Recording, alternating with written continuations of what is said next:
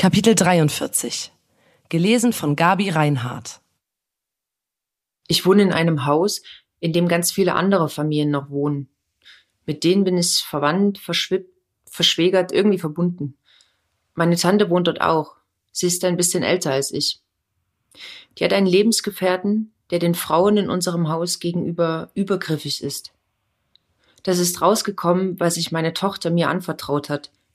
Sie hat gesagt, dass er sie immer so komisch anschauen würde, als ob er sie ausziehen möchte. Einmal hat er auch versucht, sie anzufassen. Da ist sie weggelaufen.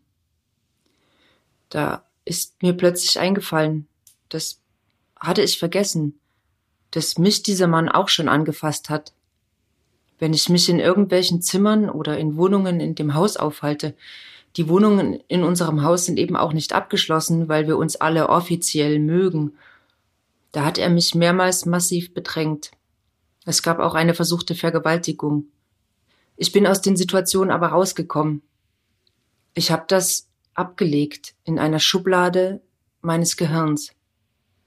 Jetzt, durch meine Tochter, ist das wieder zum Vorschein gekommen. Vielleicht ziehe ich aus.